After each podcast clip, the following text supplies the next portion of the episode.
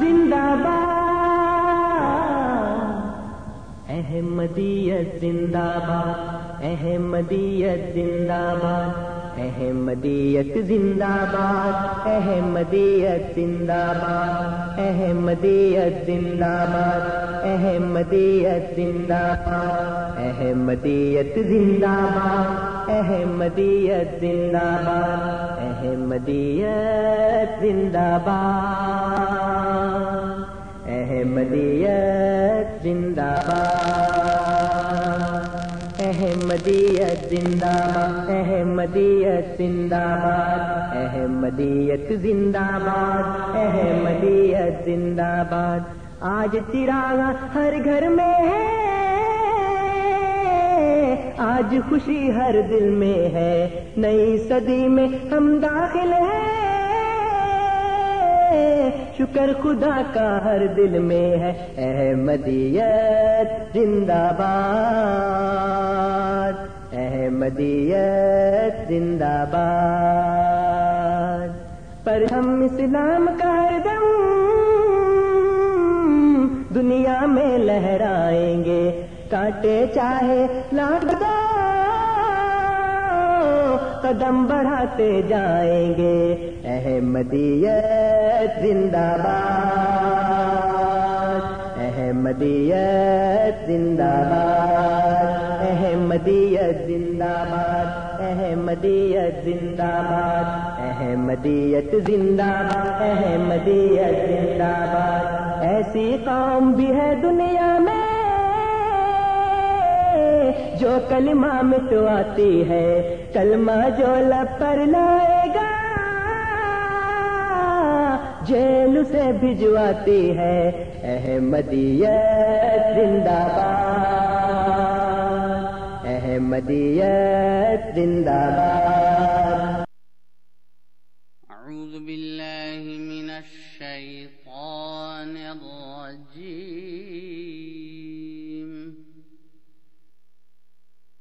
سورة السجدة.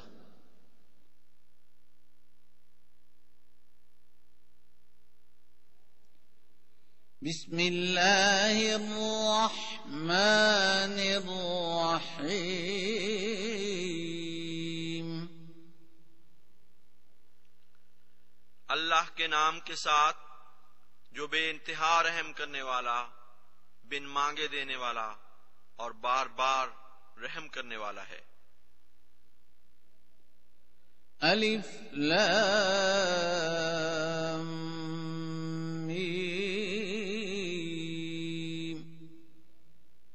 ان اللہ عالم میں اللہ سب سے زیادہ جاننے والا ہوں۔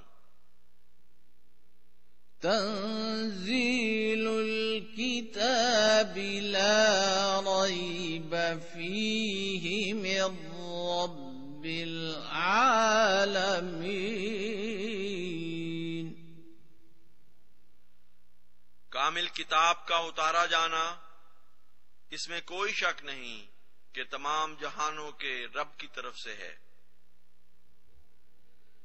أم يقولون افتراه بل هو الحق من ربك لتنذر قوما ما أتاهم من نذير من قبلك لعلهم لعلهم يهتدون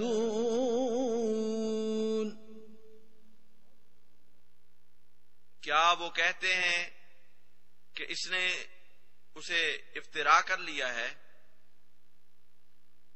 بلکہ وہ تو تیرے رب کی طرف سے حق ہے، تاکہ تو ایک ایسی قوم کو ڈرائے جن کی طرف تجھ سے پہلے کوئی ڈرانے والا نہیں آیا۔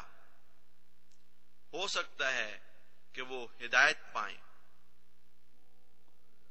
الله الذي خلق السماوات والأرض وما بينهما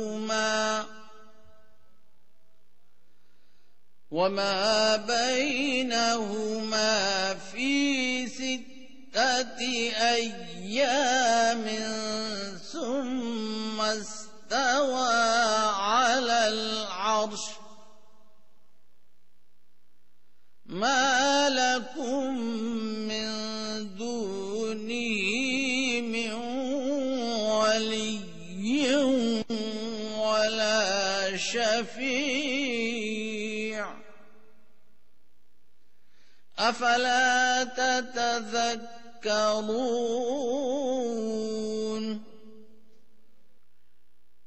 اللہ وہ ہے جس نے آسمانوں اور زمین کو اور جو کچھ ان دونوں کے درمیان ہے، چھ زمانوں میں پیدا کیا۔ پھر اس نے عرش پر قرار پکڑا۔ اسے چھوڑ کر نہ تمہارا کوئی دوست ہے، نہ کوئی سفارشی۔ بس کیا تم نصیحت نہیں پکڑتے؟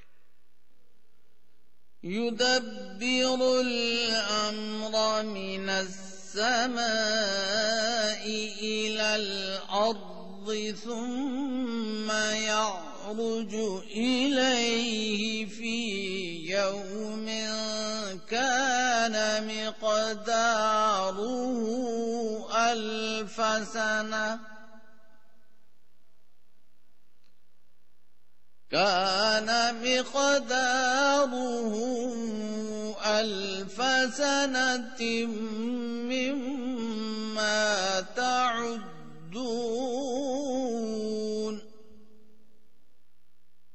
وہ فیصلے کو تدبیر کے ساتھ آسمان سے زمین کی طرف اتارتا ہے، پھر وہ ایک ایسے دن میں اس کی طرف عروج کرتا ہے۔ جو تمہاری گنتی کے لحاظ سے ایک ہزار سال کے برابر ہوتا ہے۔ بسم اللہ الرحمن الرحیم۔ السلام علیکم ورحمۃ اللہ وبرکاتہ۔ پروگرام ریڈیو احمدیہ پہ اطول قدوس طاہر تمام سامعین کو خوش آمدید کہتا ہے۔ ریڈیو احمدیہ آپ ہر اتوار کی شام اے ایم سیون سیونٹی پر چار سے پانچ بجے کے درمیان اور اے ایم فائیو تھرٹی پر رات دس سے بارہ بجے کے درمیان سماعت فرماتے ہیں۔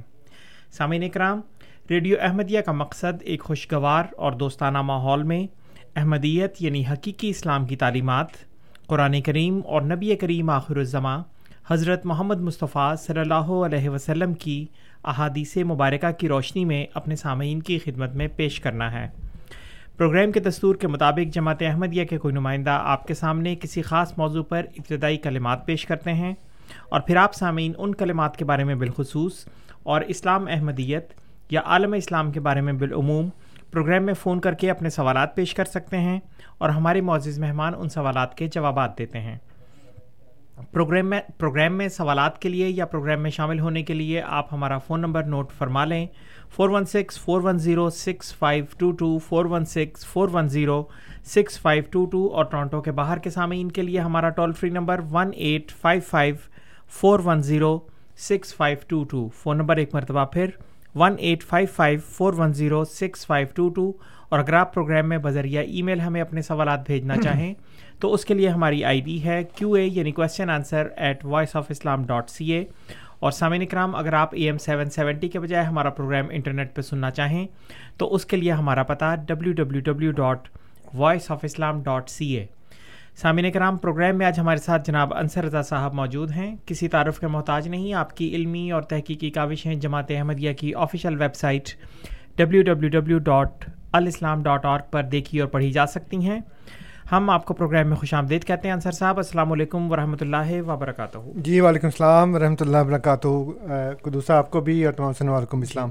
وعلیکم السلام۔ جی انصر صاحب آج آپ کس موضوع پہ پروگرام پیش کرنا چاہیں گے؟ جی موضوع ہمارا اللہ کے فضل سے ہمیشہ یہ ہوتا ہے کہ ہم سیدنا حضرت مسیح معود الصلاۃ والسلام کی صداقت کے بارے میں بات کرتے ہیں۔ اور اس سلسلے میں جتنے بھی اس کے ریلیٹڈ ٹاپکس ہیں، جتنے بھی متعلقہ اس کے موضوعات ہیں، ان پہ بات کرتے ہیں ہم۔ اور میں نے اپنے سامعین کی خدمت میں بارہا یہ بات عرض کی ہے کہ مسیح معود علیہ السلاۃ والسلام کی آمد اس لیے ضروری ہوئی، اس کی ضرورت اس لیے محسوس کی گئی کہ لوگوں نے، خاص طور پر مسلمانوں نے دین سے روگردانی اختیار کر لی، اللہ تعالیٰ کی کتاب کو ترک کر دیا، اس کے رسول صلی اللہ علیہ وآلہ وسلم کی پیروی ترک کر دی۔ یہ تمام باتیں جب اس طرح سے پھیل گئیں کہ زبان سے تو لوگ اس بات کا اقرار کرتے رہے اور اب بھی کرتے ہیں کہ وہ مسلمان ہیں اللہ تعالیٰ کو اپنا رب مانتے ہیں اس کی ہستی کے قائل ہیں۔ حضرت محمد صلی اللہ علیہ وآلہ وسلم کی رسالت کے قائل ہیں۔ قرآن کریم کے اللہ کی کتاب ہونے کو مانتے ہیں۔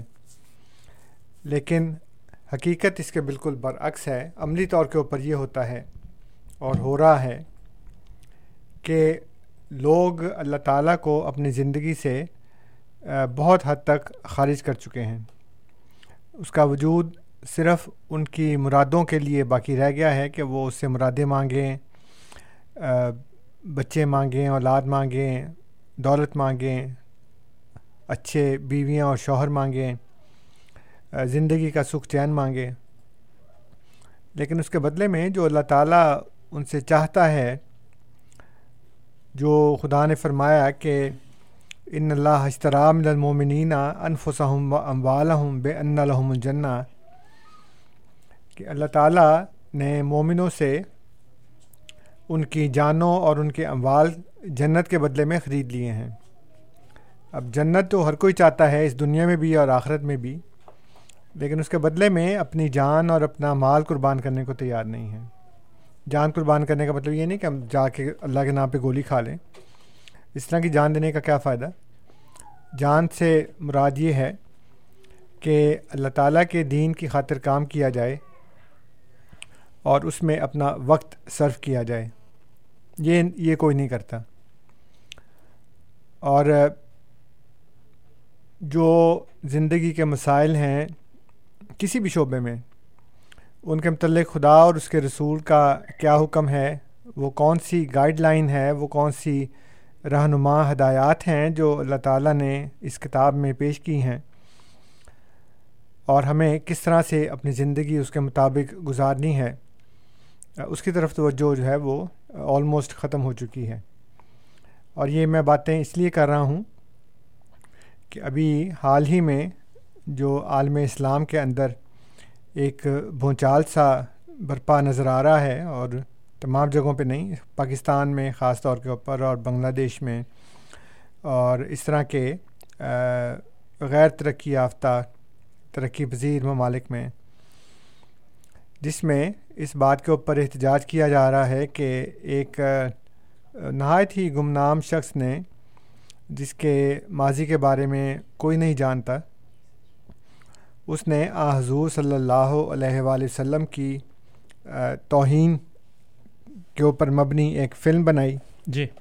اور اس کو یوٹیوب کے اوپر چڑھا دیا اس کے ٹریلر کو۔ اور اس سے پھر لوگوں کے جذبات مشتعل ہو گئے۔ اور انہوں نے بجائے اس کے کہ اس شخص کو کوئی نقصان پہنچاتے خود اپنے آپ کو نقصان پہنچانا شروع کر دیا۔ یہ بالکل وہ ویسی ہی مثال ہے کہ جیسے پنجابی میں کہتے ہیں کہ ککڑ کھے اڈائی تو اپنے سر چپائی۔ جی۔ یعنی جس وقت بھی ایک مرغا جو ہے وہ اپنے پیروں سے مٹی اڑائے گا تو وہ زیادہ زیادہ اس کے سر میں پڑے گی کسی کا تو کوئی نقصان نہیں ہوگا۔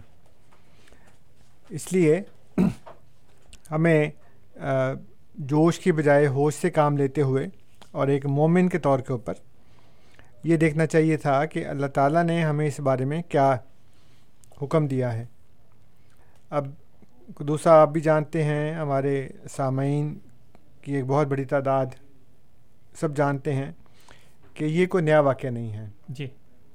اس طرح کے واقعات پہلے بھی ہوتے رہے ہیں اور شاید آئندہ بھی ہوں گے۔ اور انہی باتوں کو استعمال کر کے جو مغرب ہے وہ مسلمانوں کو اور زیادہ جنونی اور دماغ سے آری اور جذباتی ایک قوم سمجھتا ہے اور اس کو ثابت کرنے میں کامیاب بھی ہو جاتے ہیں۔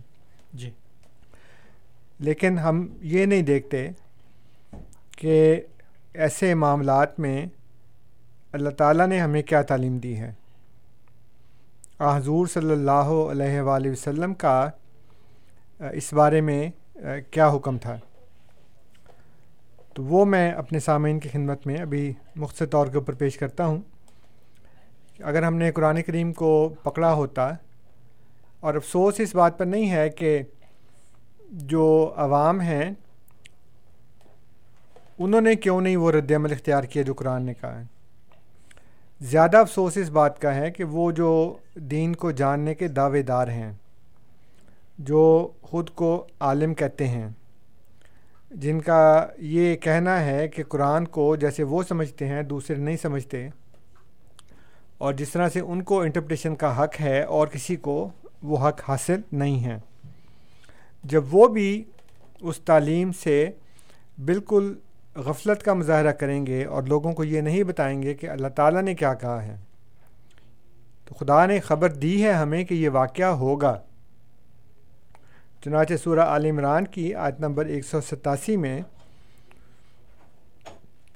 اللہ تعالیٰ فرماتا ہے لطب لا فی اموالکم و انفسکم اور تم ضرور آزمائے جاؤ گے اپنے اموال اور اپنی جانوں کے معاملے میں۔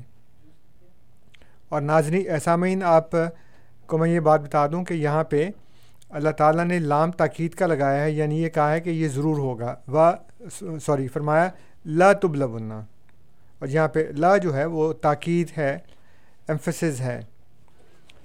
اور اسی آیت میں آگے فرمایا، و ل تسم انا من الزینہ اوت الکتاب من قبل کم و من الزینہ اشرکو ازن کثیرہ اور تم ضرور ان لوگوں سے یہاں بھی لام تاکید کا لگا ہے، و لا تسمعنا خالی تسمعنا نہیں کہا، فرمایا، و لا تسمعنا اور تم ضرور ان لوگوں سے جنہیں تم سے پہلے کتاب دی گئی اور ان سے جنہوں نے شرک کیا، بہت تکلیف دہ باتیں سنو کے ازن کثیرہ، بہت سی اذیت والی باتیں جو ہیں وہ تم ان سے سنو گے۔ اب یہ خبر اللہ تعالیٰ نے ہمیں دے دی ہے سامعین، اور یہ بتایا کہ یہ واقعہ ہوگا اور بار بار ہوگا۔ کیونکہ ازن کثیرہ کا لفظ استعمال فرمایا کہ بہت سی باتیں۔ اور بہت سی باتیں ایک دم نہیں ہوتی، بار بار ہوتی ہیں، اکثر ہوتی ہیں۔ تو فرمایا کہ اکثر تم ان سے سنو گے، کن سے؟ جن کو تم سے پہلے کتاب دی گئی یعنی کہ یہود و نصارہ۔ ومن الزین اشرک اور وہ جنہوں نے خدا کے ساتھ شریک کیا۔ یعنی دوسرے مذاہب کے لوگ جو ہیں، وہ بھی ہمیں ایسی باتیں سنائیں گے، ہمیں سننی پڑیں گی، جو ہمارے لیے بہت تکلیف دہ ہیں۔ تو اب جب خبر دے دی اور خبر پوری بھی ہو گئی تو اب اس کے بعد رد عمل کیا دکھانا ہے ہمیں اللہ تعالیٰ نے وہ بھی بتایا۔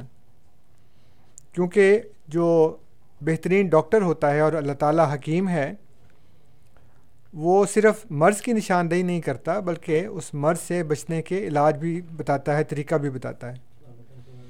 فرمایا کہ وہ ان تصبرو اور اگر تم صبر کرو و تتکو اور تقوی اختیار کرو فن ظال کا من عزم العمور تو یقیناً یہ ایک بڑا باہمت کام ہے۔ تو اللہ تعالیٰ نے ہمیں یہ تعلیم دی ہے یہاں پہ اور یہ بتایا ہے کہ ہم ضرور سنیں گے ان لوگوں سے ایسی باتیں۔ ایسا نہیں ہو سکتا کہ ہمیں ان سے ایسی باتیں سننی نہ پڑیں۔ لیکن ہم نے اس کے نتیجے میں صبر دکھانا ہے، ہم نے اس کے نتیجے میں تقوا دکھانا ہے، ہم نے وہ نہیں کرنا جو اس وقت ہمارے غیر احمدی مسلمان بھائی جو ہیں، وہ کرتے آ رہے ہیں۔ اور پھر سورہ الحجر میں جو کہ پندرہ نمبر کی صورت ہے، اس کی آیت نمبر چھیانوے میں اللہ تعالیٰ فرماتا ہے کہ ان نا کفی نا کل مستحزین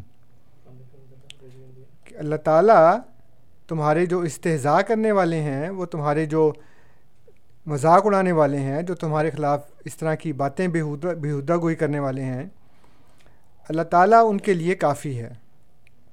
تو جب خدا نے کہا کہ وہ کافی ہے، تو پھر خدا کا کام ہم اپنے ہاتھ میں کیوں لے رہے ہیں؟ خدا نے تو ہمیں وہ طرز عمل اختیار کرنے کو نہیں کہا جو اس وقت ہم کر رہے ہیں۔ خدا نے تو ہمیں بدلہ لینے کے لیے نہیں کہا جو اس وقت ہم کر رہے ہیں۔ اللہ تعالیٰ فرماتا ہے کہ فسدہ بے ماتو مرو و عارد ان المشرقینہ بس خوب کھول کر بیان کر جو تجھے حکم دیا جاتا ہے اور شرک کرنے والوں سے اعراض کر۔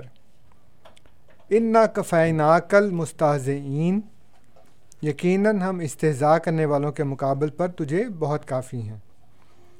تو اب یہ اللہ تعالیٰ نے ہمیں تعلیم دی اور یہ فرمایا کہ یہ جو استضاء کرنے والے لوگ ہیں اللہ زینہ یج علونہ ما اللہ الہن آخرا فصوفہ یا لمون جنہوں نے اللہ کے ساتھ ایک دوسرا معبود بنا لیا ہے، پسند قریب وہ جان لیں گے۔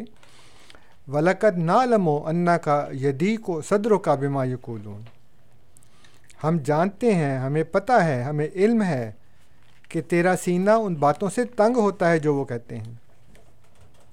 فصب بحمد رب کا وکم من الساجدینہ بس اپنے رب کی حمد کے ساتھ تسبیح کر اور سجدہ کرنے والوں میں سے ہو جا۔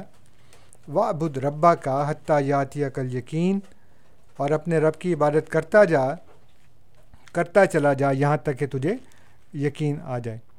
تو اب یہ دیکھیں کہ اللہ تعالیٰ نے ہمیں کیا کرنے کا حکم دیا ہے اور ہم کیا کر رہے ہیں۔ اللہ تعالیٰ نے ہمیں بتایا ہے کہ یہ کام ہوں گے۔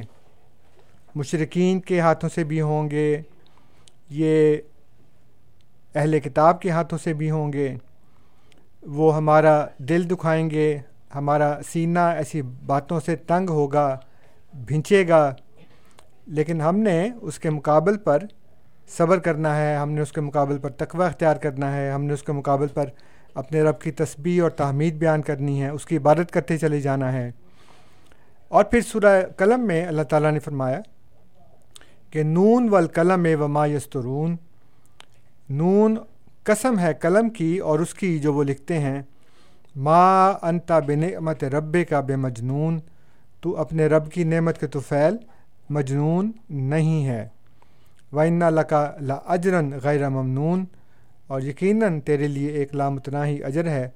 و ان کا لا خلقن عظیم، اور یقیناً تو بہت بڑے خلق پر فائز ہے۔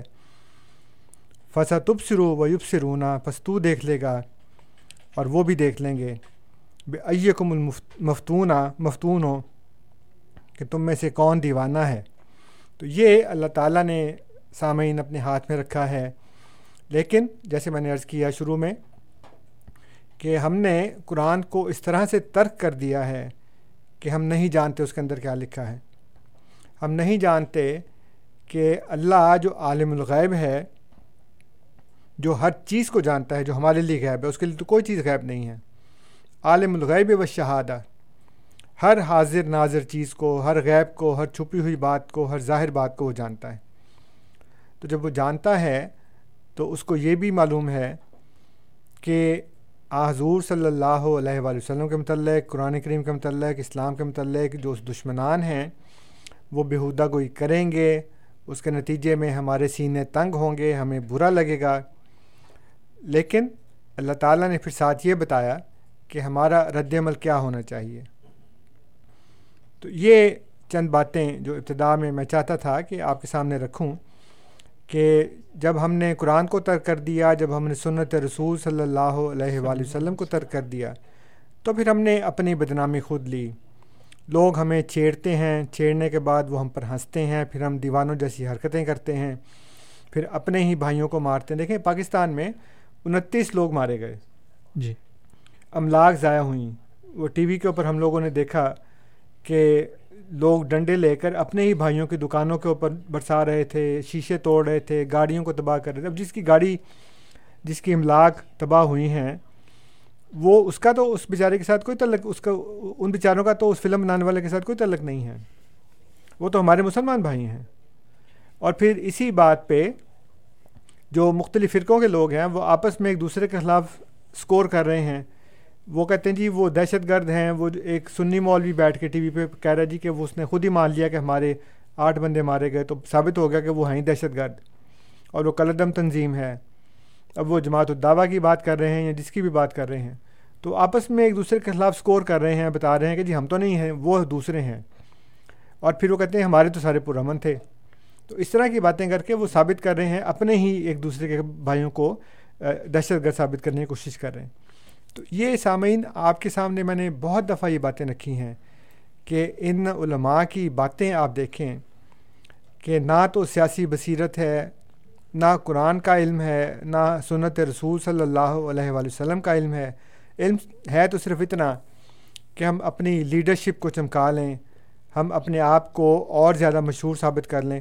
بھئی اگر آپ کے ساتھ لاکھ ڈیڑھ لاکھ بندہ کراچی میں آ گیا، دو لاکھ بندہ لاہور میں آ گیا، پچاس ساٹھ ہزار بندہ اسلام آباد میں آ گیا، تو آپ یہ ثابت کرنے کی کوشش کریں کہ دیکھیں جی ہم تو عوام میں بہت پاپولر ہیں۔ اگر آپ عوام میں پاپولر ہیں تو مسئلہ یہ ہے کہ عوام پھر آپ کو الیکشن میں منتخب کیوں نہیں کرتی؟ پھر تو یہ جتنے لوگ آپ کے ساتھ دیوانوں کی طرح آ جاتے ہیں، ان کو پھر ووٹ ملنا چاہیے نا آپ لوگوں کو، ان تمام لوگوں کا، لیکن وہ تو نہیں ملتا۔ اس لیے ثابت ہوا کہ آپ صرف لوگوں کے جذبات بڑھکا بڑھا بھڑکا کر آپ ان سے صرف ایک منفی کام لیتے ہیں، توڑ پھوڑ کرواتے ہیں، مثبت کام نہیں لے سکتے آپ ان سے۔ یہ صرف اسی لیے ہے کہ قرآن کو ترک کر دیا پتہ نہیں ہے کہ قرآن کی تعلیم کیا ہے۔ تو یہ آج کا جو ہمارا شروع کا جو گفتگو ہوتی ہے وہ۔ بہت بہت شکریہ انصر صاحب۔ سامعین کرام آپ programme radio Ahmadiyya A M seven seventy پر سماعت فرما رہے ہیں۔ آپ کی خدمت میں یہ پروگرام ہر اتوار کی شام چار سے پانچ بجے کے درمیان اور اے ایم فائیو تھرٹی پر رات دس سے بارہ بجے کے درمیان پیش کیا جاتا ہے۔ پروگرام میں آج ہمارے ساتھ جناب انصر رضا صاحب موجود ہیں اور انہوں نے اشتعال انگیز اور استحضاء اڑانے والی صورتحال میں مومنین کے لیے جو قرآن تعلیمات ہیں، اس کے بارے میں ابتدائی کلمات پیش کیے ہیں۔ اب ہمارے اسٹوڈیوز کی تمام ٹیلی فون لائنز اوپن ہیں۔ آپ ہمیں phone number four one six four one zero six five two two پہ کال کر سکتے ہیں۔ آپ کی خدمت میں فون نمبر ایک مرتبہ پھر four one six four one zero six five two two اور اگر آپ ہمیں ٹورانٹو کے باہر سے کال کرنا چاہیں تو one eight five five four one zero six five two two اور اگر آپ پروگرام میں وزیر یا ای میل اپنے سوالات بھیجنا چاہیں تو اس کے لیے ہماری آئی ڈی کیو اے یعنی question answer at voice of Islam dot C A غالباً پہلے کالر ہمارے ساتھ اس وقت موجود ہیں۔ ان کی کال لیں گے۔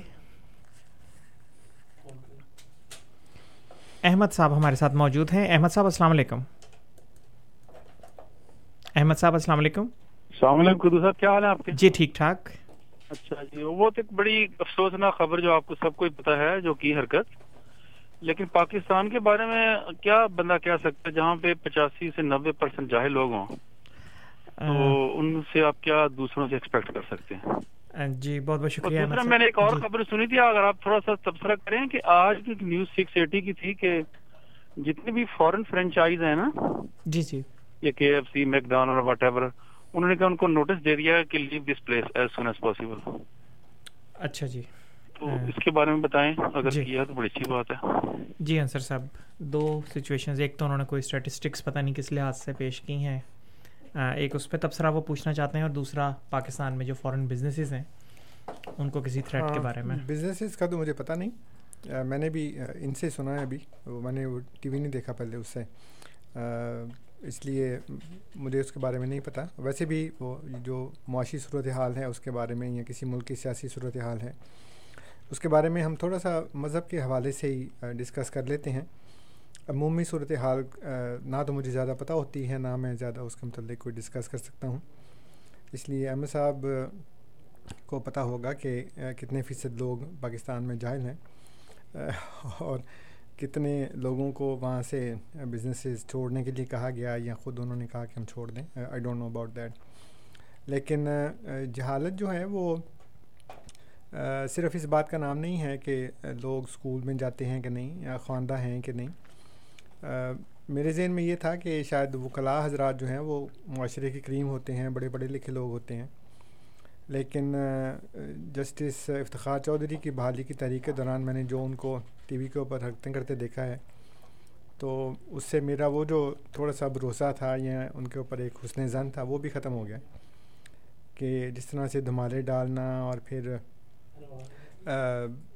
آپس میں مار کٹائی کرنا، بار کے اندر لوگوں کو یہ داخلہ بند کر دینا۔ پولیس والے نے اگر ان کے کسی ساتھی کو کسی جرم میں پکڑا ہے تو اس کو مارنا اور اس سے اس سے اپنے ساتھی کو چھڑوا لینا۔ وہ لوگ جو قانون کے رکھوالے ہیں اور اس کی عزت کے علم بردار ہیں، ان کو تو ایسی حرکتیں نہیں کرنی چاہیے۔ جی۔ بہت بہت شکریہ انصر صاحب۔ انوار صاحب ہمارے ساتھ موجود ہیں۔ انوار صاحب، السلام علیکم۔ السلام۔ وعلیکم السلام۔ جی میں نے کہنا تھا کہ اللہ تعالیٰ فرماتا ہے ان اللہ و ملائکتہ یصلون علی النبی یا ایھا الذین آمنوا صلوا علیہ وسلموا تسلیما۔ اور ساتھ ہی آپ کو اگلی آیت میں سراج منیرہ قرار دیتا ہے۔ تو سوال یہ پیدا ہوتا ہے کہ ایسی جو دنیاوی جو توہین ہے یا جو سلسلے ہیں اس طرح کے کیا ان سے ایسی ہستی کو فرق پڑتا ہے جس سے اللہ تعالیٰ جو ہے جس کے بارے میں یہ سب فرما رہا ہے۔ جی بہت بہت شکریہ انوار صاحب۔ جی انصر صاحب۔ جی بالکل درست فرمایا انہوں نے۔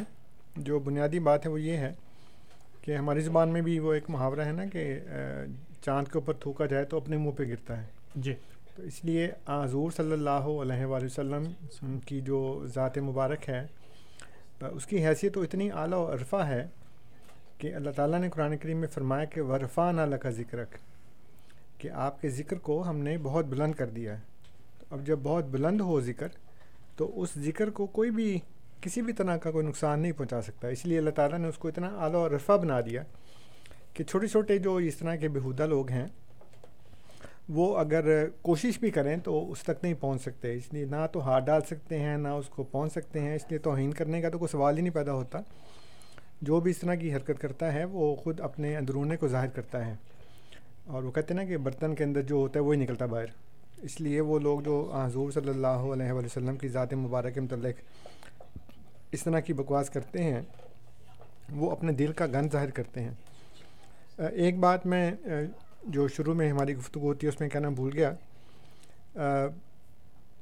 سیدنا حضرت خلیفۃ المسیح الخامس عید اللہ تعالیٰ بن نصر العزیز نے اس جمعے کو، جو پچھلا بھی جمعہ گزرا ہے اس میں اس موضوع کے اوپر نہایت ہی پرمغز اور سیر حاصل گفتگو فرمائی ہے۔ اور اتنا بیلنسڈ قسم کا وہ خطبہ تھا۔ میں اس لیے نہیں کہ میں ایم ڈی ہوں، اس لیے مجھے لگ رہا ہے حقیقتاً اگر آپ بالکل غیر جانبدار ہو کر بھی اس خطبے کو سنیں، تو آپ کو پتہ لگے گا کہ اتنا پرمعارف خطبہ تھا، اتنا بیلنسڈ خطبہ تھا وہ، کہ اس میں نہایت بے خوفی سے کام لیتے ہوئے حضور نے کسی قسم کی کوئی لگی لپٹی نہیں رکھی۔ اور تمام واقعات کا، تاریخ کا، اس کے بیک گراؤنڈ کا بالکل صحیح انالیسس فرماتے ہوئے حضور نے بتایا ہے کہ ہوا کیا ہے وجہ کیا ہیں، اس میں ذمہ دار کون ہے، ہمیں کس طرح سے اس کا، اس کے اوپر رد عمل دکھانا چاہیے۔ اور پھر جو مسلمانوں کے جذبات ہیں، ان کا بھی خیال رکھا اور یہ کہا کہ جو غصہ آتا ہے، وہ بالکل لوگ اس میں حق بجانب ہیں۔ ہم خود اس بات کو جانتے ہیں کہ اگر ہمارے وہ لوگ جن کو ہم مقدس سمجھتے ہیں، جن کے ساتھ ہماری جذباتی وابستگی ہے، ان کے خلاف اگر بات ہو تو ہمارے سینے جلتے ہیں، ہمیں تکلیف ہوتی ہے، ہم دکھ سے بھر جاتے ہیں۔ اور حضرت مسیح محدود علیہ السلاۃ والسلام نے لکھا ہے کہ ہمارے بچوں کو بھی اگر ہمارے سامنے ذبح کیا جائے تب بھی ہمیں اتنی تکلیف نہ ہو جتنی کہ حضور صلی اللہ علیہ وسلم کی توہین اور استضاء پر تکلیف ہوتی ہے۔ لیکن اس کا جو رد عمل ہے وہ کیا ہونا چاہیے؟ یہ بالکل ایک الگ بات ہے۔ جی۔ بہت بہت شکریہ انصر صاحب۔ مصباح الدین صاحب کی ای میل موصول ہوئی ہے۔ وہ یہ پوچھنا چاہتے ہیں کہ جس طریقے کی صورتحال کا آج کل سامنا ہے اس میں کیا اگر پرامن قسم کا مارچ وغیرہ ہو اس میں شرکت کرنی چاہیے؟ اور کیا اس قسم کے پرامن قسم کے مارچ یا پرامن احتجاج وغیرہ کی اسلام میں کوئی گنجائش ہے؟ دیکھیں جی اگر تو اس سے آپ کو فائدہ ہوگا تو پھر آپ پرامن مارچ کر کے بھی دیکھ لیں۔ جی۔ لیکن مسئلہ یہ ہے کہ اسلام جو ہے وہ جو سوشل لا اینڈ آرڈر کی سچویشن ہے اس کو کسی بھی طرح سے ڈسٹرپٹ نہیں کرتا اور نہ کرنے کا حکم دیتا ہے۔ اس لیے جہاں تک جماعت احمدیہ کا تعلق ہے، ہم نے اپنی تاریخ میں میرا خیال ہے شاز و نادر ہی کبھی کوئی ایسا کام کیا ہوگا جس میں ہم سڑکوں پہ نکلے ہوں، ہم نے پر امن مارچ کیا ہو، ہم نے پلیکڈس ہاتھ میں پکڑے ہوں، ہم نے سلوگنز جو ہے نا وہ زور زور سے لگائے ہوں، نعرے مارے ہوں۔ بہت ہی کم، میرا خیال ہے شاید ایک آدھ مرتبہ کی کوئی ایسی صورت حال ہوگی جس میں ہم نے ایسا کام کیا، ورنہ ہم نہیں کرتے۔ جی۔ ہم وہ کرتے ہیں جس سے جو جس بندے نے کام کیا ہے، اس کا صحیح جواب ہو۔ تو ہمارے جو سینٹیمنٹس ہیں، جو ہمارے جذبات ہیں، وہ اس سے نہ تو ٹھنڈے ہوتے ہیں اور نہ ہی جو دشمن ہے، اس کو کوئی سبق ملتا ہے۔ اس لیے ہونا یہ چاہیے، جیسے کہ حضرت مسیح محدود علیہ السلاۃ والسلام نے اس وقت بھی جب بعض جو مسلمانوں میں سے عیسائی ہوئے تھے، مثلا ایک شخص تھا، احمد شاہ نام کا۔ وہ مسلمان تھا، سید فیملی سے تھا، وہ عیسائی ہو گیا۔ اور اس نے جو کتاب لکھی بڑی دل آزار قسم کی اس میں پھر مجھے تو نام بھی لینے میں شرم آتی ہے، جس جس طرح کی کتابیں لکھی تھیں ان لوگوں نے۔ تو اس کے جواب میں پھر حضور نے فرمایا کہ آپ کتابیں لکھیں، ان کے جو اعتراضات ہیں، جو ان کے الزامات ہیں، ان کے جواب دیں تاکہ لوگوں کے سامنے حقیقت آئے۔ اور سامعین، یہ بھی میں آپ کی خدمت میں عرض کر دوں کہ اس وقت مغربی دنیا میں یا عیسائیوں میں یا غیر مسلموں میں اسلام کے خلاف یا حضور صلی اللہ علیہ وآلہ وسلم کے خلاف جو بھی مواد موجود ہیں، اس کے بیشتر کے ذمہ دار مسلمان خود ہیں۔ اس لیے کہ یہ باتیں ہماری کتابوں میں لکھی ہوئی ہیں پہلے سے۔ تفاصیر کے اندر وہ واقعات لکھے ہوئے ہیں۔ سلمان رشدی نے جو اسٹینک ورسز نامی کتاب لکھی ہے وہ اس نے وہ من گھڑت واقعات کی بنا کے اوپر نہیں لکھی کہ اس نے خود بنا لی ہوں۔ بلکہ یہ وہ واقعات ہیں جو مسلمانوں نے گھڑے ہیں خود۔ اور ان کی تفاصیر میں یہ باتیں پائی جاتی ہیں۔ ان باتوں کو لے کر اس نے پھر آگے اور مزید اس میں گن کا اضافہ کیا۔ اس لیے ہمیں چاہیے ہر ایک مسلمان کو، چاہے وہ احمدی ہو یا وہ غیر احمدی مسلمان ہو، سنی ہو، شیعہ ہو، وہابی ہو، جو بھی ہو جس بھی مکتبہ فکر سے تعلق رکھتا ہے اس کے ذمے یہ جہاد ہے کہ وہ حضور صلی اللہ علیہ وآلہ وسلم کی سیرت پاک کو لوگوں کے سامنے پیش کرے اور ان کو بتائے کہ حضور صلی اللہ علیہ وسلم یہ نہیں ہے جس کو جو تم سمجھ رہے ہو۔ حضور صلی اللہ علیہ وسلم کو کفار مکہ نے مزمم کہنا شروع کر دیا۔ اب دیکھیں محمد کا مطلب ہے صلی اللہ علیہ وسلم جس کی سب سے زیادہ تعریف کی جائے۔ انہوں نے آپ کا نام مزمم رکھ دیا۔ اور جس کا مطلب ہے کہ جس کی سب سے زیادہ مذمت کی جائے۔ اور مزمم کیا کہ گالیاں نکالنی شروع کر دی تو صحابہ نے کہا کہ یا رسول اللہ وہ آپ کو مزمم کہتے ہیں گالیاں نکالتے فرمایا دیکھا خدا نے کیسے مجھے محفوظ کیا کہ وہ مزمم کو گالیاں نکالتے ہیں میں تو محمد ہوں صلی اللہ علیہ جی۔ وسلم۔ تو اب میں نے جب کارٹون دیکھا کہ ایک بندہ موٹا سا ہے اس کے اوپر موٹا سا پگڑ پہنا ہوا اس نے اور اس کے اندر پگڑ میں ہینڈ گنیڈ ہے بمب ہے تو وہ کہتے ہیں کہ یہ تمہارا رسول ہے۔ تو میں کہتا ہوں یہ میرا رسول نہیں ہے۔ اس لیے کہ جو میرا رسول ہے وہ رحمت للعالمین ہے۔ لیکن یہ جو تم نے بنایا نا یہ کوئی اور ہے۔ میرا تو اسے کوئی تعلق نہیں ہے۔ اس لیے میں اپنے کردار سے اپنے کال سے اپنے فیل سے جب دنیا کو رحمت بن کر دکھاؤں گا تو وہ سمجھ جائیں گا کہ یہ چھوٹا سا ایک رحمت کا نمونہ ہے۔ تو جو جس کو یہ فالو کر رہا ہے وہ کتنا بڑا رحمت کا نمونہ ہوگا۔ جی۔ اس کے اندر کتنی بڑی رحمت ہوگی۔ اس لیے ہمارا یہ فرض ہے سب کا کہ ہم اپنے اپنے دائرہ کار کے اندر تمام انسانوں کے لیے رحمت بنیں۔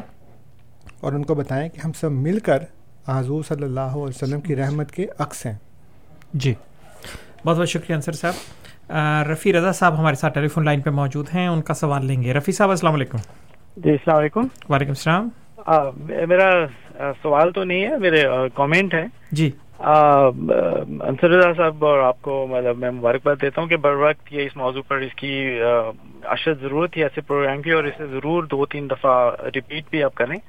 کیونکہ بہت سے لوگ جو ہیں اس حوالے سے سوالات رکھتے ہیں اور بہت سے ایسے غیر احمدی مسلمان بھی ہیں بھائی ہمارے، جو اس حوالے سے ہم سے جو ہمارا موقف ہے، وہ ایسا ہی موقف رکھتے ہیں۔ لیکن چونکہ ان کی آواز جو ہے، وہ دہشت گردی اور دھمکیوں کے ذریعے سے دبا دی جاتی ہے، تو ضرور ان کو حوصلہ بھی اس حوالے سے دینا چاہیے کہ وہ بھی اس پہ اسٹینڈ لیں۔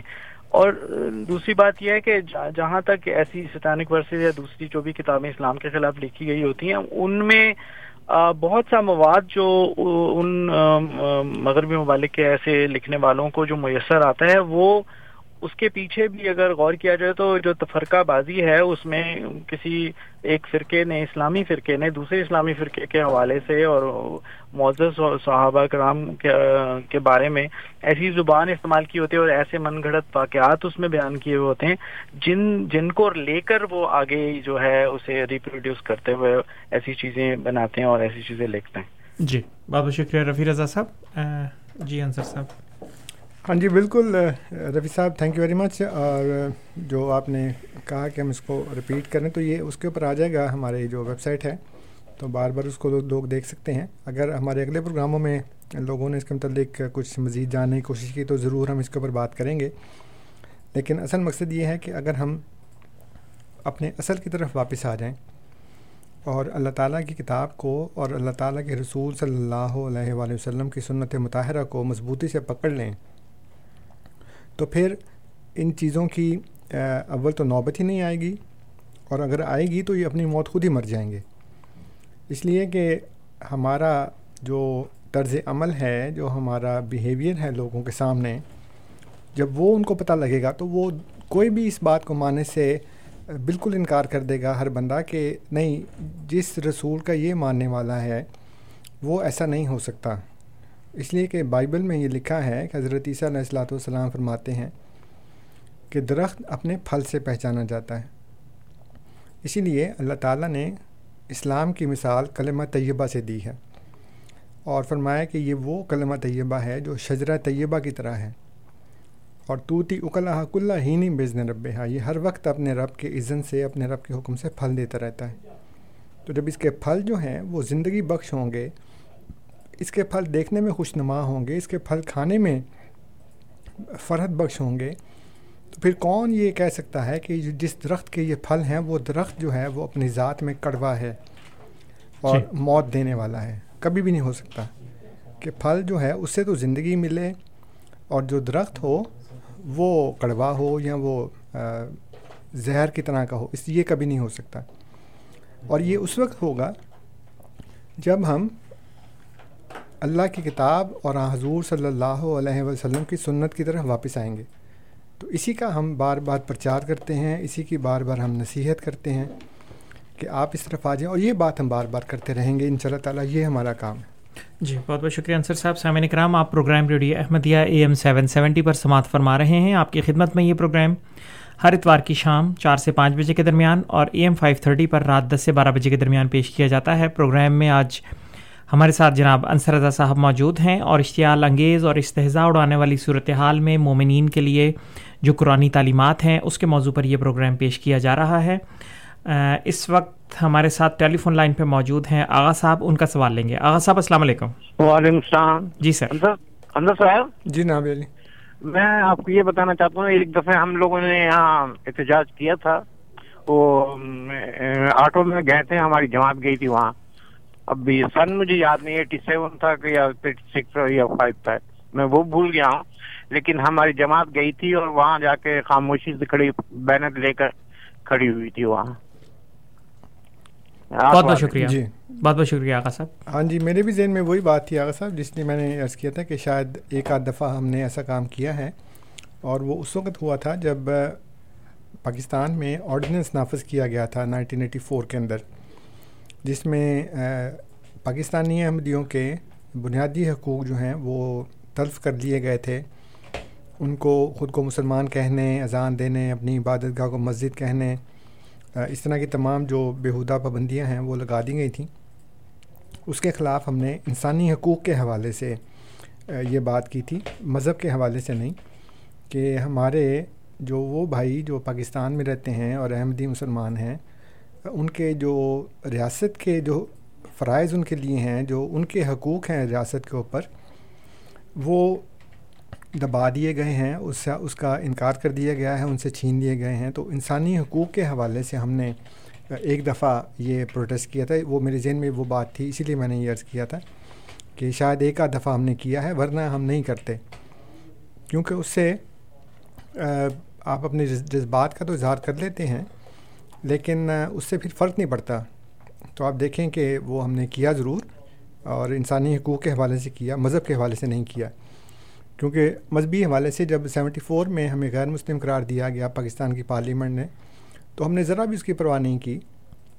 اس لیے کہ وہ آج بھی بہت سے لوگ جو ہمدردی میں پوچھتے ہیں یا طنز سے پوچھتے ہیں، وہ یہ کہتے ہیں جی کہ آپ اس کے خلاف پٹیشن کیوں نہیں کرتے؟ اب آپ اسمبلی کو یہ کہتے کیوں نہیں کہ اب وہ امینڈمنٹ جو ہے وہ ختم کر دیں؟ آپ عدالت سے کیوں نہیں رجوع کرتے؟ بھئی ہم کیوں کریں عدالت سے رجوع؟ اس لیے کہ جب ہم عدالت سے رجوع کریں گے کہ آپ ہمیں مسلمان قرار دیں تو اس کا مطلب یہ ہے کہ یہ انسانوں کے حق میں ہاتھ میں یہ بات ہے کہ وہ اگر ہمیں مسلمان سمجھیں تو ہم مسلمان ہیں، اگر وہ کہیں کہ ہم مسلمان نہیں ہیں تو ہم مسلمان نہیں ہیں۔ لیکن ہم ایسا نہیں کرنا چاہتے، اس لیے کہ انسانوں کے اختیار میں نہیں ہے یہ بات۔ اس لیے ہم کسی اسمبلی کی، کسی عدالت کی رتی برابر بھی پرواہ نہیں کرتے کہ وہ ہمیں غیر مسلم قرار دے یا غیر مسلم سمجھے۔ میں نے ایک دفعہ پاکستان کے ایک بڑے مشہور فنڈامنٹلسٹ قسم کے صحافی ہیں، انصار عباسی صاحب۔ تو ان کو، ان کے کالم کے اوپر میں نے خط لکھا۔ تو انہوں نے اس کا جواب دیا کہ ہم تو آپ کو مسلمان نہیں سمجھتے۔ تو میں نے ان سے کہا کہ میں نے آپ سے کب کہا کہ آپ مجھے مسلمان سمجھ لیں؟ کیونکہ مجھے اس بات کی بالکل پرواہ نہیں ہے کہ آپ مجھے کیا سمجھتے ہیں۔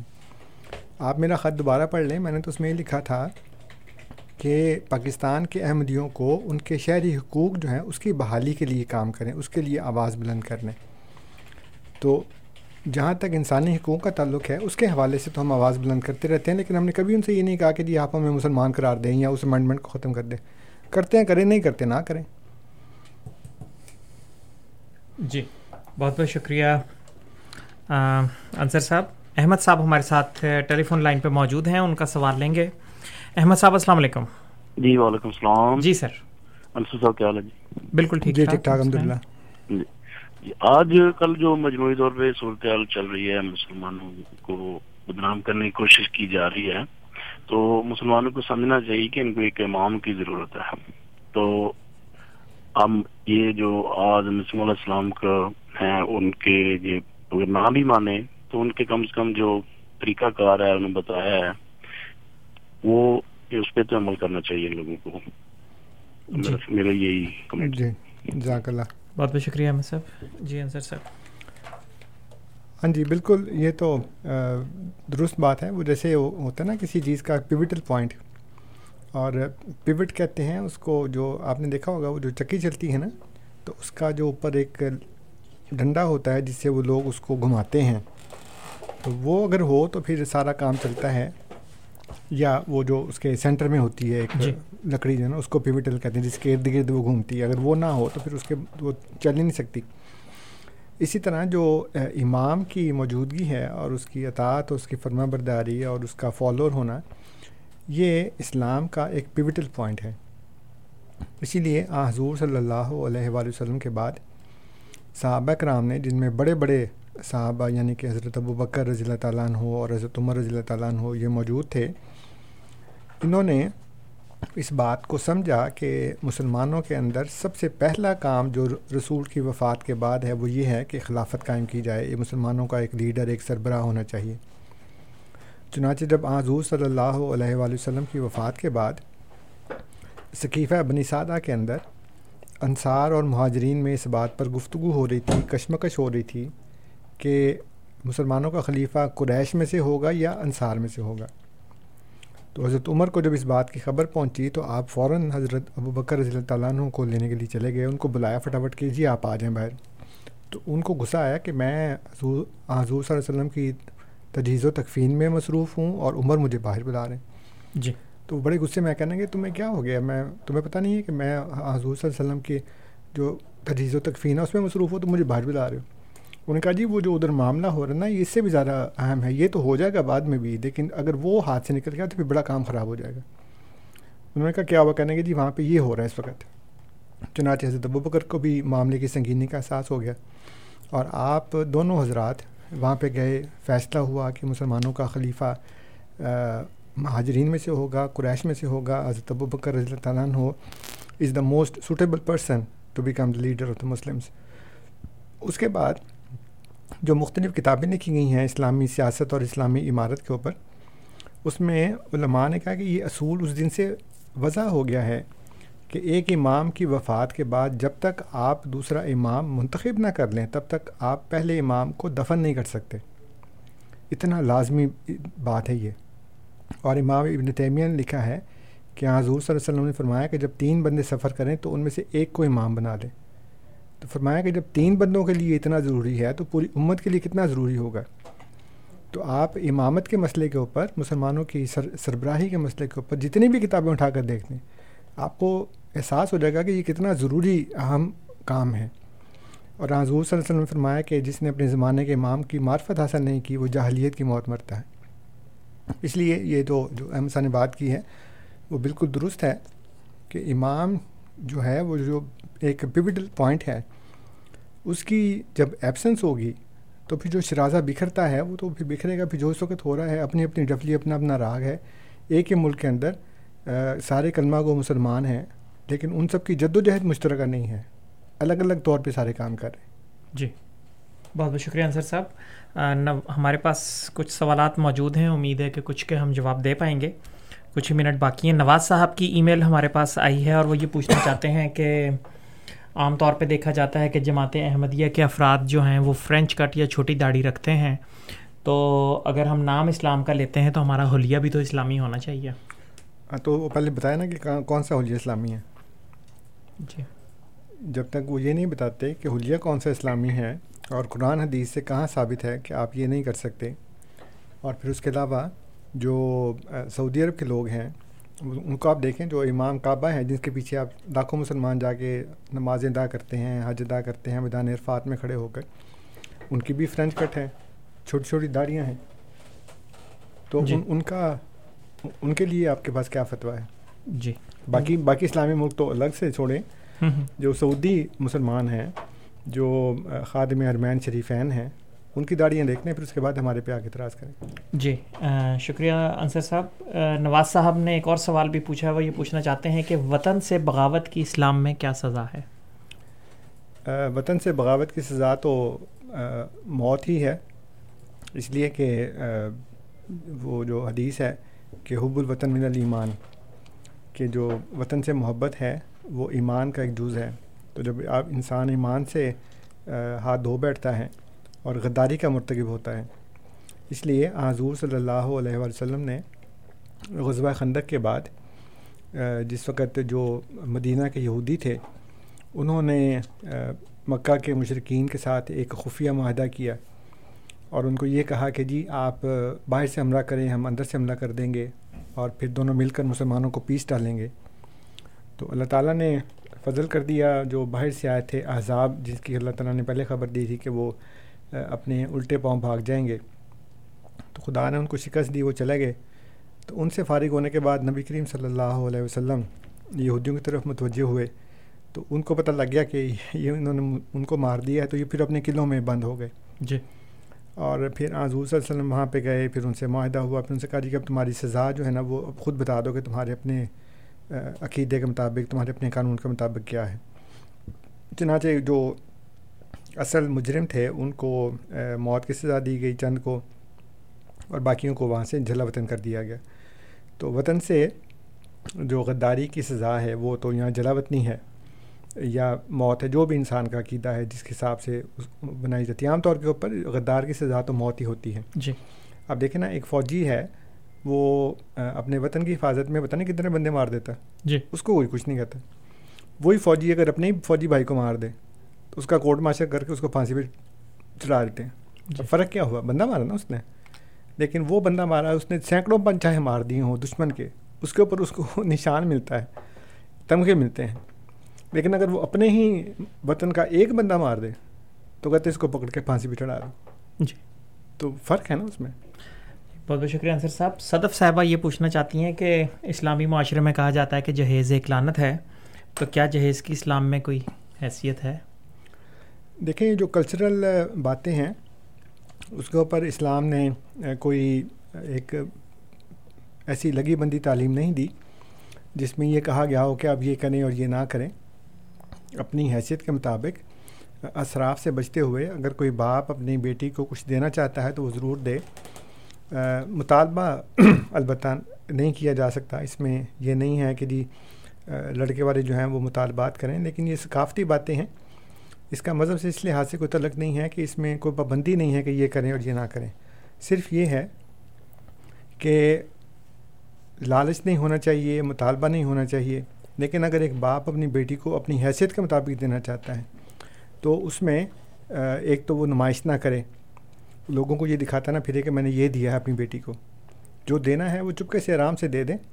اس لیے یہ لانت نہیں ہے لانت بن جاتی ہے اس وقت جس وقت آپ اس کی نمائش کرتے ہیں، جس وقت آپ دوسروں کے جذبات کو مجروح کرتے ہیں۔ اسی لیے بہت سی ایسی باتوں سے منع کیا گیا ہے جو ویسے حلال ہیں، لیکن ان میں یہ کہا گیا کہ اس میں تکبر نہ ہو، اس میں اصراف نہ ہو، اس میں نمائش نہ ہو۔ تو یہ اس طرح کی باتیں اچھی بڑی چیز کو بھی حرام کر دیتی ہیں۔ جی بہت بہت شکریہ انصر صاحب۔ سامعین کرام، آپ programme radio Ahmadiyya A M seven seventy پر سماعت فرما رہے تھے۔ پروگرام میں آج ہمارے ساتھ جناب انصر رضا صاحب موجود تھے۔ خاک سار آپ کا مشکور ہے۔ اس کے علاوہ خاکسار تمام سامعین کا بھی ممنون ہے جو پروگرام کو سنتے ہیں اور اس میں کسی نہ کسی رنگ میں شامل ہوتے ہیں۔ کنٹرول پینل پہ آج ہمیں انیس احمد صاحب اور طول قیوم صاحب کی خدمات حاصل رہیں۔ رات دس سے بارہ کے درمیان آپ سے انشاءاللہ اے ایم فائیو تھرٹی پر پھر ملاقات ہوگی۔ تب تک کے لیے طول قدوس طاہر کو اجازت دیجیے۔ خدا تعالیٰ ہم سب کا حامی و ناصر ہو۔ آمین۔ السلام علیکم ورحمۃ اللہ وبرکاتہ۔